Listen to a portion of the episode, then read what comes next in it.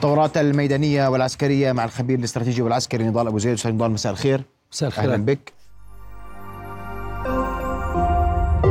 رؤيا بودكاست. سنركز على غزة، وقتنا محدود جدا لأن لدينا لقاء خاص مع شون كينج الكاتب والناشط الأمريكي، وعليه أبرز تطورات اليوم في قطاع غزة. تفضل. في الواقع تركزت معظم العمليات العسكرية اليوم على مدينة غزة، والتحديد في محيط مجمع الشفاء. لازلنا نلمس عمليات شديدة في محيط مجمع الشفاء. الملفت في هذه العمليات العسكرية خلال الأربع وعشرين ساعة، هناك عمليات ظهرت في بيت حنون، عمليات جزئية ظهرت في بيت لاهية، قصف راعيم، ظهرت عمليات قصف من كتاب أبو علي مصطفى جنوبا باتجاه كرم أبو سالم، وهذه لأول مرة. العمليات كلها تركزت في مدينة غزة في محيط مستشفى الشفاء في محيط مستشفى الشفاء أو مجمع الشفاء. لكن ما الذي دفع إلى هذه العمليات في بيت حنون، بيت لاهية وفي راعيم؟ نلاحظ أن المقاومة لا زالت تعمل على نطاقين، النطاق الأول في محيط مجمع الشفاء، والنطاق الثاني خارج طيب. في مدينة غزة بالتحديد. وهناك ثلاث عمليات رئيسية أو ثلاث محاور رئيسية للقتال. المحور الأول يبدأ من مخيم الشاطئ باتجاه رمال، وباتجاه الشيخ عجلين، وباتجاه الزيتون، والمخ... والمحور الثاني يبدأ من مخيم الشاطئ وبالتحديد عند حي النصر. عند تلك المنطقتين هي أكثر المناطق شدة في القتال. حصل عمليات اشتباك كثيرة للمقاومة، نجحت المقاومة في ضرب العديد من مدرعات الإسرائيلية. الملفت في العملية والذي يجب أن نذكره أن هناك عمليات شديدة جرت خلال أربع وعشرين ساعة في مؤخرة قوات الاحتلال في بيت حنون، وهذا تكلمنا عنه كثيرا، في راعيم. وبالتالي يبدو أن الاحتلال ذيل العملية، ذيل القوة، ذيل القوة. المقاومة تهدف إلى الاستمرار بمشاغلة قوات الاحتلال في محيط مجمع الشفاء، والجزء الآخر طيب. من المقاومة يقوم بضرب مؤخرة قوات الاحتلال في مناطق خارج لكن, مناطق لكن في, في مدينة غزة دوي إطلاق النار، القذائف، القصف مستمر بشدة، والحديث عن البلدة القديمة بلدية غزة والمناطق الأخرى التي لا ت... يعني حي الزيتون يشهد اليوم هجمات، الرمال يشهد هجمات.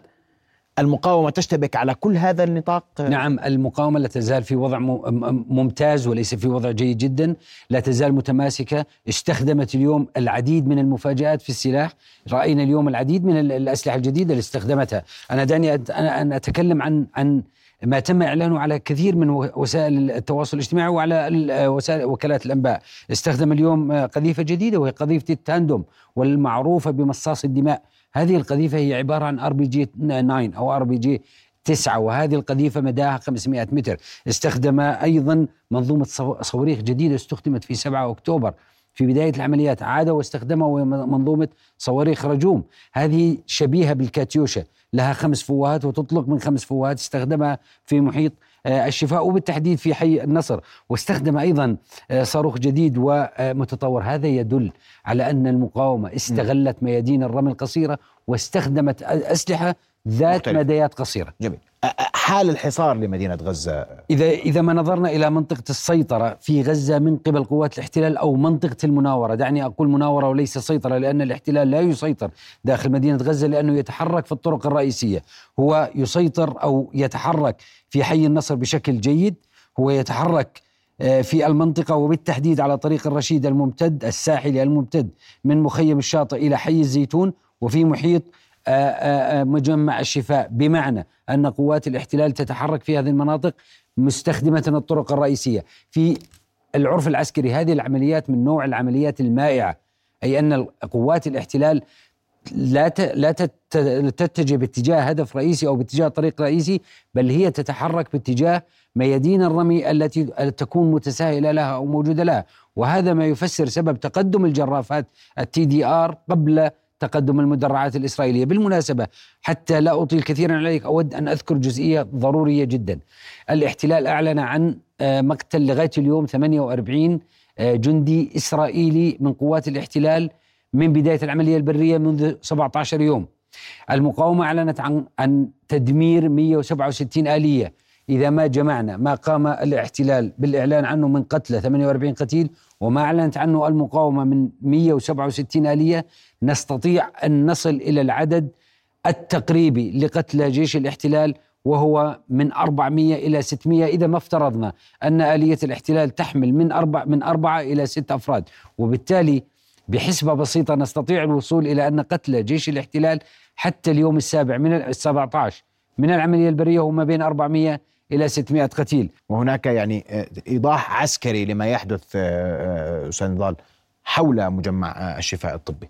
في محيط مجمع الشفاء الطبي إذا ما نظرنا مباشرة نجد أن الطريق الرئيسي شمال مجمع الشفاء، هذا طريق عز الدين القسام. الطريق جنوب مجمع الشفاء وهو الطريق العريض الواصل من مفرق عز الدين القسام جنوبا، هذا طريق عمر المختار تكلمنا عنه أمس. هذا الطريق العريض والطريق العرضاني اللي هو طريق عز الدين القسام هو هي الطرق الرئيسية التي تسلكها مدرعات الاحتلال. نجد أن الميادين الرمي محصورة جداً خلال الطرق الرئيسية، بالتحديد خلال طريق عمر المختار وبالتقاطع مع طريق عز الدين القسام. هنا أود أن أشير إلى نقطة، هذا ما يفسر سبب الإصابات العالية في قوات الاحتلال.